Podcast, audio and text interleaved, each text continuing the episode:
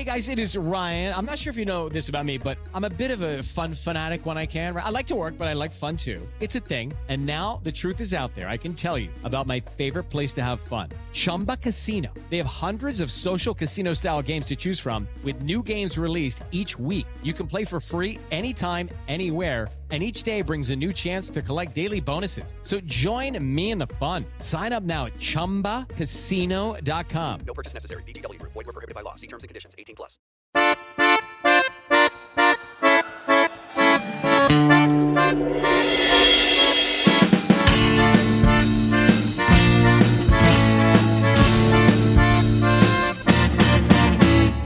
Elif Batuman is an author and a journalist at The New Yorker with a PhD in comparative literature from Stanford University.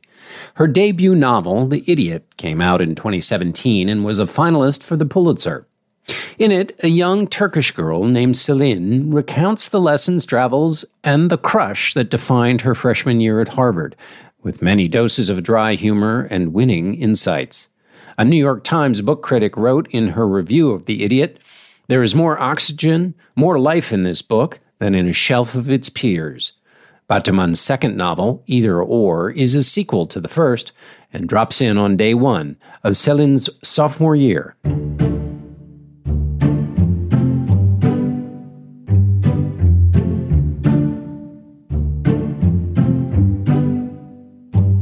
Let's start with our time period, Elif. Why are we in the mid mid 90s? The most literal level is because that's those were my formative years. That's when I was in college. The the new one is in the Selin sophomore year, which is 1996, which was my sophomore year. But the larger reason for that is I started writing either or in 2017 which was um, a few months before Me Too. And then, you know, after that, there was the Kavanaugh hearing. And it was a time when we were thinking about Monica Lewinsky and Anita Hill and all these things that had actually happened in the 90s.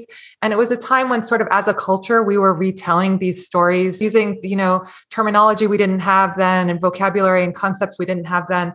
And I think a lot of women my age, after, especially after Christine Blasey Ford's testimony, were narrating their earlier lives to themselves in a, in a different way. And that was a project that I was doing too. And this uh, either or is very much a project of revisiting that time through the lens of what I know now, but trying to go back into a time before I knew those things and to reconstruct you know what exactly i did know and didn't know. Because even at the time i wasn't like oh yeah everything's great and the world is perfect but i didn't have the same understanding i have now. And i really wanted to tease out what seemed okay and what didn't seem okay and why as a way of kind of asking hopefully of getting readers to ask themselves what today around us might I be accepting and not because I don't have the language or the concepts. That that was the that was the project for me. And so it has it seems to me an additional level of complexity because the idiot had been written before that. I mean, so how different was your mindset on those set of issues between the two books? Because you're both traveling in time and comparing this old set of worldview to a new set, but now it feels like it's two worldviews. Selin's freshman year and then sophomore year. Yeah, exactly. It's really true. So so the book is about things that happened in the 90s. I wrote it right at like 2000 and then I revisited it um, in my late 30s and actually, at the time that I was revising the draft, um, I got together with my current partner, who's a woman, after dating men my whole life. So that really made me look at the, those events differently. So, so to some extent, you know, it was 2016. There was already a lot of stuff going on, like Brexit had happened. Trump was a specter on the horizon, and there was this Turkish coup attempt. And I was actually thinking about um, the history of coups in Turkey. I'd been living there for a while, so it definitely, when I already with the idiot, when I was editing it, I was looking at it with the lens of now and where was all of this stuff headed but not to the same extent, not with the same kind of like teleological feeling about it that I did when I was writing the sequel in 2017. When, you know, in, in 2016, I was still experiencing things as kind of like a glimmer on the horizon, or like, isn't it weird that things are happening that way? And then by 2017, I was like, oh no, we went there. Like, we're really in this new period. When you say we went there, do you mean in terms of Me Too and sexual politics and really bursting into the open conversations that weren't happening or that were happening in a, in a completely distorted way. When I said we went there, I think what I was thinking is that there was a promise of the 90s that was this time when you know history was over and the, you know the, it was the end of history and the the cold war was over. And there was this feeling that we just had to kind of like sit and wait for the cards to fall and like democracy was going to reign everywhere. And and racism was basically over and sexism was basically over. And i didn't have to be a feminist anymore because like that battle was already won for me by earlier generations. And what i had to do was like to stop complaining and you know get with the general picture. You know a lot of people knew that that wasn't true much earlier than I did. But I feel like it, it really permeated to a more, like it reached a certain class of like, you know, obviously very privileged people eh, in a way in 2017 in a way that it hadn't yet in 2015 2016 right right the script we thought we were following got totally shredded so when you were going back what is that process like in either or you have a very strong point of view, uh, uh, and yet you're also trying to recreate what your mind, what the mindset of a woman in 1996 in this journey is thinking. How do you re-inhabit that mindset from 1996? I mean, a lot of this is a part of like getting older, and there's a tendency to look back at one's past and see the mistakes that one made. And this is true on a personal level and kind of on a historical level to just look back at the things that were you know fucked up in one way or another about the past and think like we were so stupid or i was so stupid. But on the on the personal level you know like i'm no less stupid now than i was then. I just have better information. That's actually why i called the first book the idiot because it's about this feeling that we have of looking at our past selves and they seem so stupid. But like it seemed kind of like an act of generosity and not just generosity but an act of historical research to give myself the benefit of the doubt and think like okay i wasn't actually especially dumb. I wasn't uncurious. I wasn't particularly ill informed I, I, had access to, to discourses that i now see as liberating discourses like you know feminism and, and, psychoanalysis to a certain extent. And i saw you know i wanted to reconstruct the missed opportunities. Why did those things like in the book she people tell her to go to therapy and she doesn't go to therapy. And like my life was changed it was completely changed in and you know vastly improved by going to therapy. Why didn't i do it then? It didn't seem like a good idea. So i wanted to like dramatize how that was and why that was. And it was partly remembering but it was partly an imaginative exercise because you know your memories now are, are colored by what you know now. It's kind of complicated which i think is one reason for writing it as a novel. Sure. Right. Tell me about the difference between the ethical and the aesthetic life which is an important distinction in this book.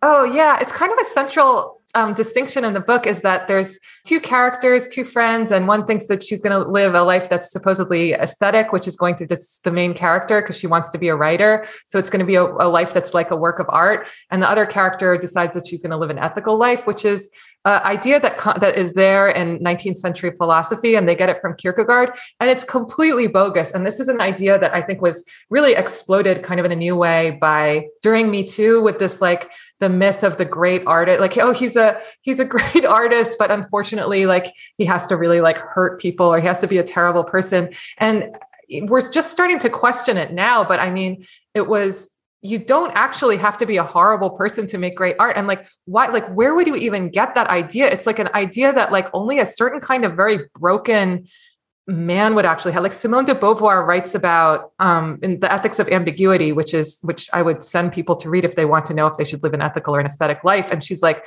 no the point of life is to free yourself and to free other people because you can't actually be free like you can't walk around having free exciting artistic experiences if like all around you people are like starving. Like you just can't do it. And it won't be ethical and it won't be aesthetic. Like it won't be anything. You have to like i free myself and others it's both at the same time and it's like the only way to do anything. But I, I didn't understand that when i was younger and I, I really did believe in the ethical versus the aesthetic. And you know, Selin in the book, when she reads about the aesthetic life, which she decides is what she wants to do, because the ethical life seems like it's just getting married and having children, and she doesn't want to do that. So obviously, it's just to live the aesthetic life. Everything she reads about the aesthetic life is about seducing and destroying young girls until they, you know, like they go crazy, they end up in mental institutions, they kill themselves. And she's like, huh. So, like, what am I going to make of that? So the book is kind of about her sort of wrestling with that. But a question that I wanted to, that I've been thinking about a lot is like, and something I want to sort of tease apart is to what extent is art the story is the subject of art is the greatest subject of art a suffering woman? You know like where women suffering. It's like eh, we see that in, in murder mysteries. It's always like a woman who's dead like what can we tease those? What's why is that? Why is that the most interesting thing? Aren't there other things that are more interesting? Let's do let's talk about those. Right and who determined that those are the most interesting things? Yeah exactly not women. Right but but going back to what we were talking about earlier which is these this structure you you attack the world with which at that age you think I've got it, right? This is the way to Yeah. see the world. And everything seems to fit in those categories. And what you don't realize is your structure is totally screwed. But you have an engaged mind and you're putting things in categories so you feel like you're, and this is, we're talking about Harvard here, so you feel like you are, um, you know, really engaged in what you're supposed to be there for. So for them, it, it, it, we're supposed to read it as an as an earnest search because this is a question that is totally up for grabs, right? Yeah, it's supposed to be earnest. It's supposed to be good faith. And you're supposed to, um, ideally, my ideal reader, I mean, I want everyone to see whatever they see, but like ideally the reader would see what makes it appealing and then also see why it's why it's screwed. The reader would see more than she sees, but would also see why it's appealing and why it's so fun. And she sees, without giving it away, I mean, she's testing this aesthetic life theory through the book. Um, and, and she is a different person at the end of it. Her, her learning process reaches a conclusion closer to the one that you articulated earlier about the kind of falseness of this dichotomy. I think a little bit, yeah, maybe not completely. I think at the end of the book, she still thinks if I suffered, I'm going to redeem that suffering by writing a great book because how else do we get great books? And I guess a question that I want to ask is like, do we need the suffering for the great books? Like, let's think about that too. I, I you know, I wrote this book actually wanting wanting people to not suffer as much as Selin did. And it was kind of an experiment for me. I don't know to what extent it was successful, but I think that the history of the novel, like novels have often been about people who like, you know, like Don Quixote or Anna Karenina. It's about someone who, or crime and punishment, someone makes a huge mistake and they really suffer. And the ostensibly the moral of the book is like, wow, this person made a big mistake. But when you read it, what you think is like, you know, because they're, you know, they're trying, they're doing something that think they think is gonna like that's really cool. And like that cool thing turns out to be deadly. And there's people there all along being like, why don't you not try to be so cool? But like as a reader, you don't want them to not try to be cool. You want them to like, you know, try to kill people or be Napoleon or have affairs or whatever. And at no point does the book actually ask the question of like, what if those things aren't cool? You know, it's kind of like those things are they're cool, but you pay a price, or like they're exciting. Those are the only things that are really exciting, but then you really suffer. But then that's what art is about. I, I just kind of want to try to get out of that and think like, what if those things aren't actually cool? They don't feel good for you. They don't feel good for other people. They cause harm to you and the world. And there's a whole other set of things that are cool that you could be doing instead. I wanted to try to write a novel that would save people suffering. The trouble of, of signing up to scripts that were going to be a dead end by watching her go through that process a little. yeah.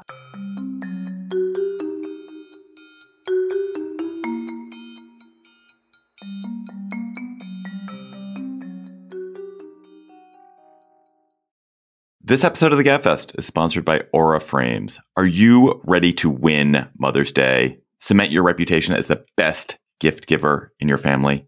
Give the moms in your life an Aura digital picture frame preloaded with decades of family photos. That mom will love looking back on childhood memories, seeing you what you're up to today, checking out grandkids, checking out cousins. And even better, with unlimited storage and an easy to use app, you can keep on updating your mom's frame with new photos so that it's a gift that keeps on giving. This is how I live in my family. I gave my mother an Aura frame. It was either for Mother's Day or for her birthday. She absolutely adores it. She's constantly hectoring me to update it with more photos, which I do. I also gave my girlfriend's mother an Aura frame, and I hope she hectors my girlfriend to update it with more photos. But it is a present that will bring absolute delight to a mother in your life. And they have a great deal for Mother's Day. Gabfest listeners can save on this perfect gift by visiting auraframes.com to get $30 off plus free shipping on their best-selling frame. That's A-U-R-A frames.com. Use code GABFEST at checkout to save. Terms and conditions apply.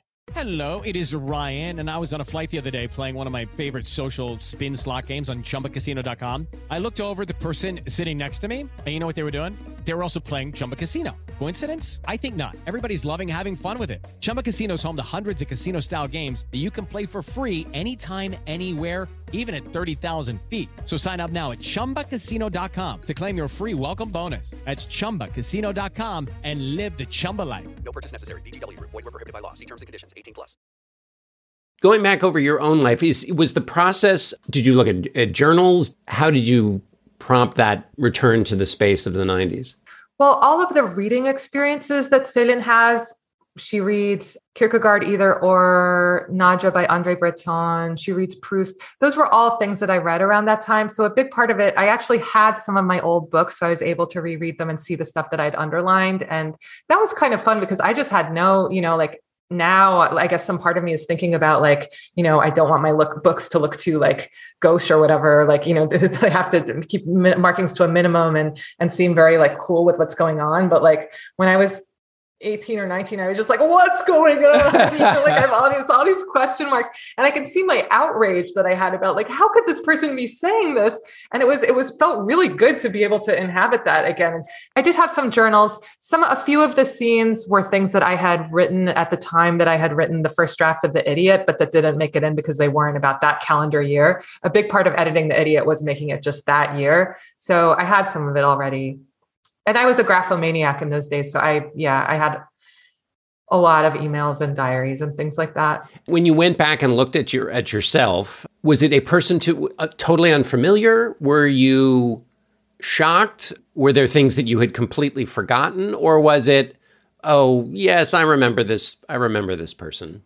It was kind of both. I actually, I also talked to friends from that period, and I was really surprised the extent to which one friend in particular would say things that I hadn't thought about in 20 years and I immediately recognized and remembered it. So it's it's all in there somewhere. Like I think in a way that things that happen now are not in there and will be gone next week. Like those things from back then, that formative period is really it's done something. Like that's how the that's how the dials got set. I, you know, it's also it's a product of therapy. I, I would not have been able to do this if I hadn't done like years of of therapy, which for me was about removing shame from looking at the past and really just thinking of thinking of myself more as a subjectivity. This was also kind of a 90s idea was that and, and an idea of myself as an individual and an individualist was that i wasn't especially shaped by my environment and my ideas were really my own. And uh, you know i, I only realized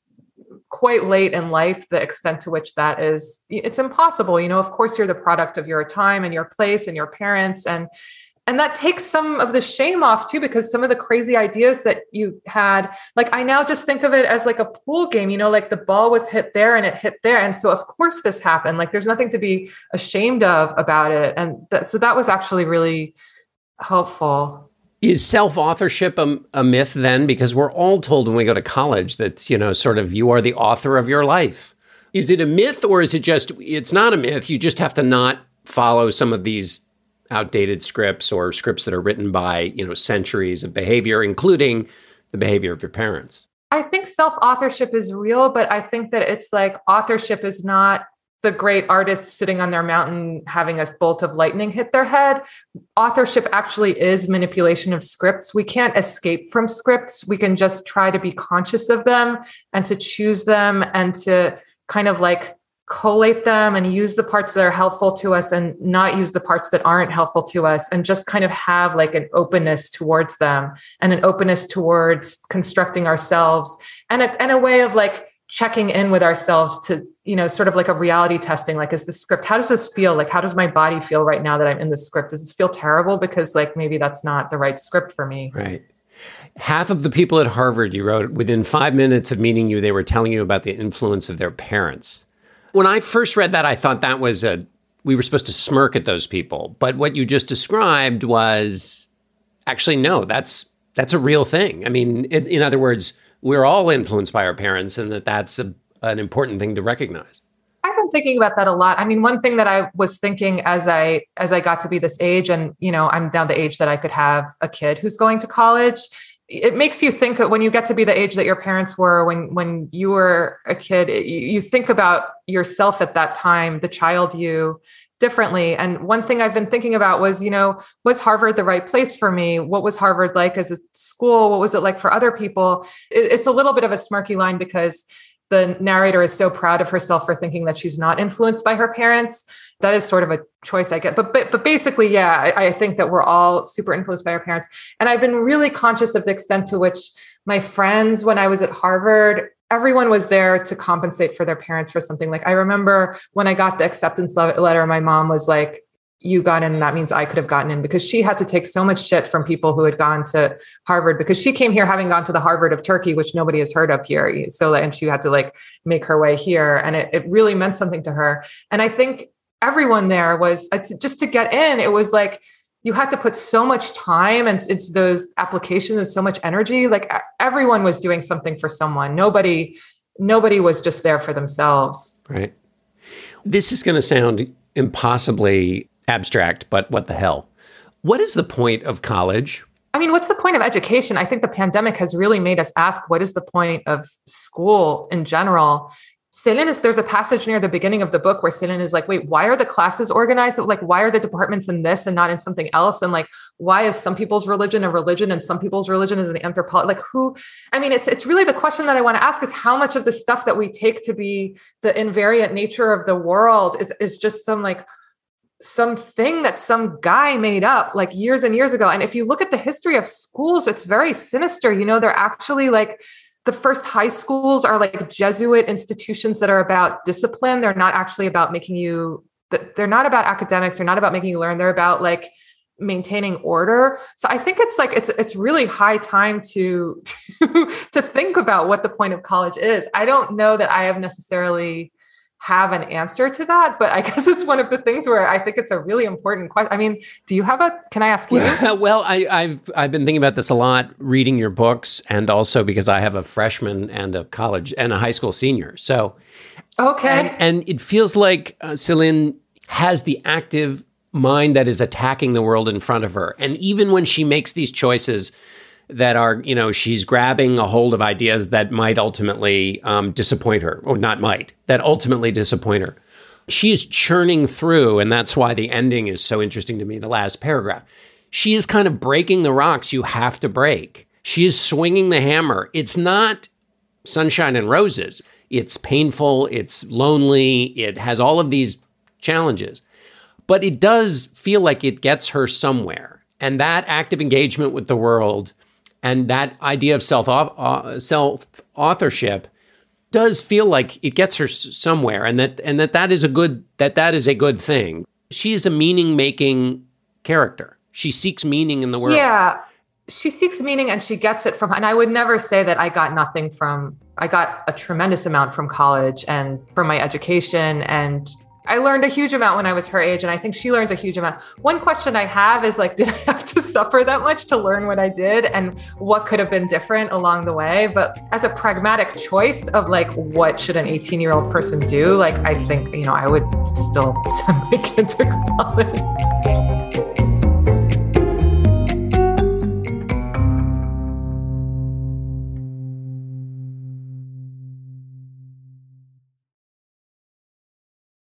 How much is either or related to the reaction readers had to The Idiot?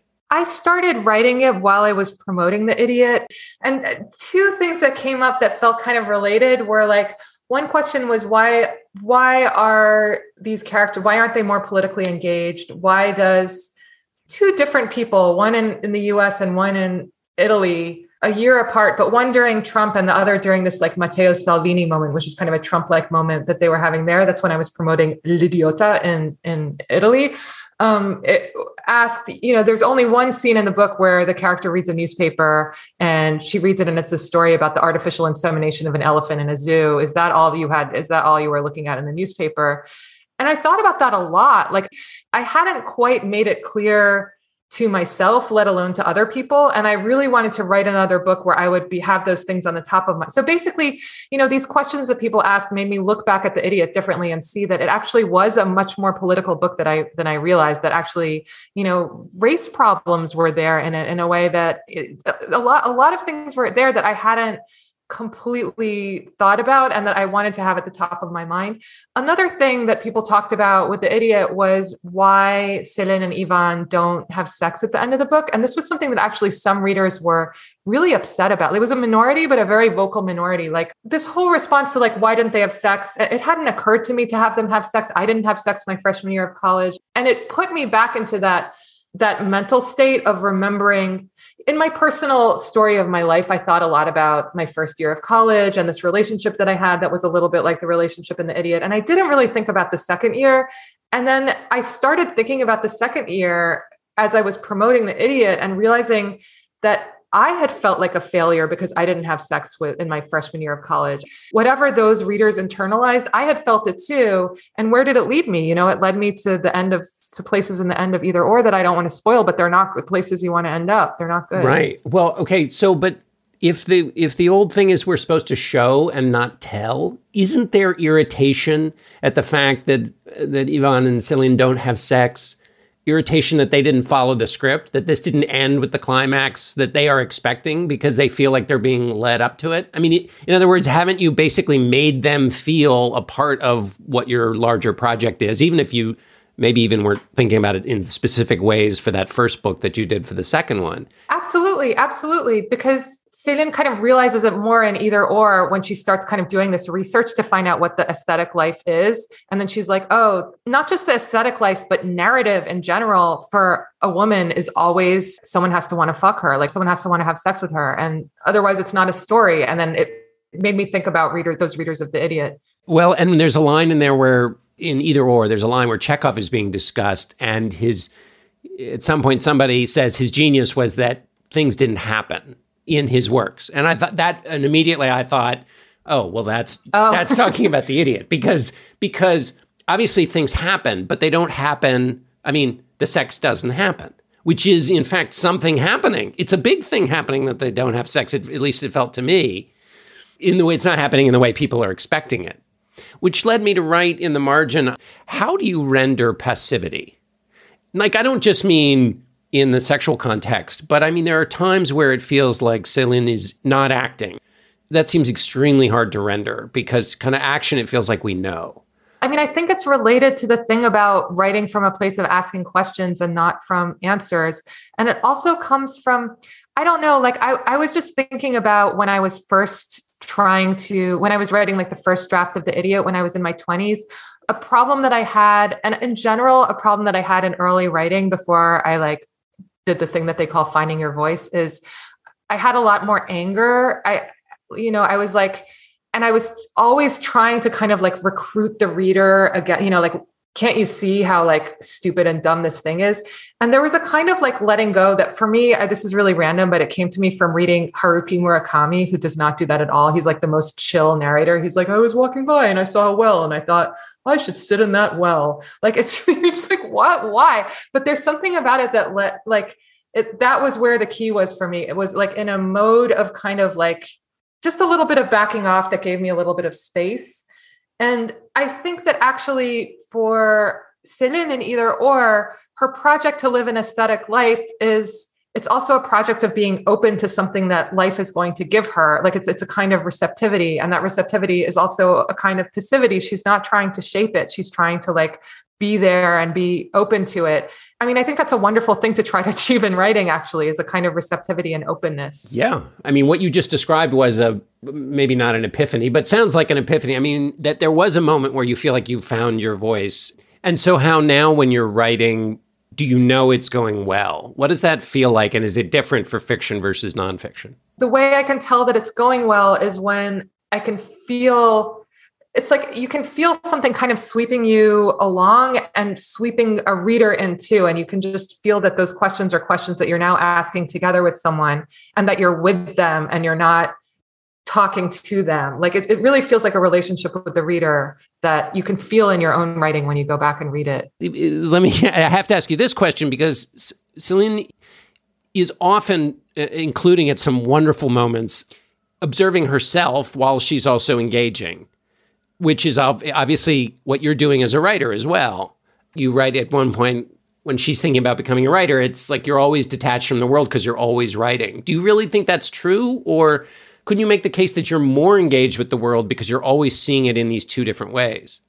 I have noticed that when I'm when I'm reporting a nonfiction story, I actually feel like I because everything that I see at every particular moment, because I'm writing this kind of like, uh, flowery uh, New Yorker kind of writing where, you know, maybe I'm going to want to describe that tree or maybe I'm going to want to describe some latte someone's drinking. Like I'm looking at everything and thinking of it as a potential description and paying attention to what people wear, which I don't really notice because I, I know I might have to describe it. And it really makes me feel like I'm living more fully in the moment but i also find it exhausting and unsustainable. And after like a week of it i'm like i just want to go to bed and think about nothing ever again. But like while i'm doing it i always think i need less sleep while i'm doing that. And i, I just think like oh if i could just live my whole life like that that would be um, that, that would be the ideal. I also started meditating kind of recently and I find it so so helpful but I've noticed that the like the meditative state is the opposite of the writing state because you're really you're turning off the thinking mind and you're not thinking of yourself as a subjectivity.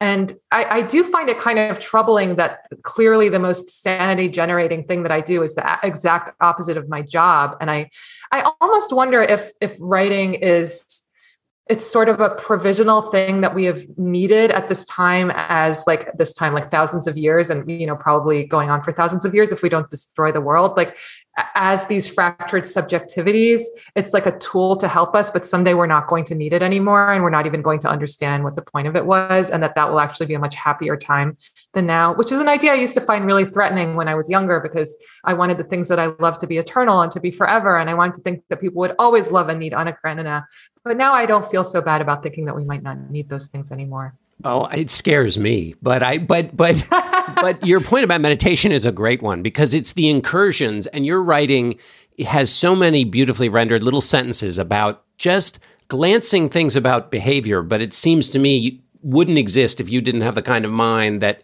noticed when somebody was just doing something in a way that was deeply idiosyncratic, but that was just the normal part of their lives. And those incursions are what give detail, which gives a story life. And in meditation, you basically are constantly putting the incursions away. You know, just focus on the breath. Don't don't listen to the incursion. I mean, when you notice something, do you must you capture it, or does it just come up, you know, to you when you're writing? You know, I almost feel like I wrote so much in my tw- like because I was in grad school for a long time. I was like, you know, my I turned in my dissertation like on my 30th birthday. So my whole 20s I was in which means that you're always sitting with a notebook and someone is talking and sometimes you're listening to them and sometimes you're not. I just wrote nonstop and sometimes it was about what they were doing or what different people said and I don't really write like that anymore. I do have a I have a diary. I got one of those 5-year diaries which is bonkers where you write something and then you can see what, what you were doing last right, year. Right, it's a line a day. And yeah, yeah, yeah. It's it's a little more than one line a day, but I do that but I almost feel like I'm still just kind of like processing and thinking about all the stuff that I don't know. I feel like there's such a major del- delay and a major lag. Like I feel like I'm a writer now because my not just my 20 year old self, but like my six year old self really wanted to be a writer and I'm doing what she wanted to do. And it's not even what I would necessarily choose to do now, but like I have all of that from I'm still writing. I'm still a stenographer for like a very observant 11 year old. Yes. Well, we are all the beneficiaries of that.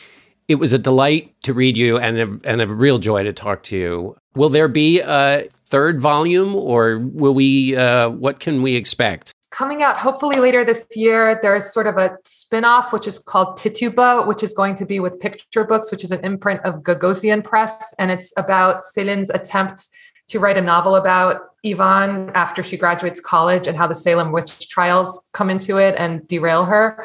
It turns into sort of a little book about the Salem witch trials. I definitely can't keep doing, you know, a year per book because I will die and she will be, you know, in her 20s still. um, so I think she's gonna, I think she, the next volume, we might find her in her 30s if I, if, if that ends up happening. Excellent. I hope it will. Well, good. Yeah, well, thank you very much. We want to, we want to hear about her.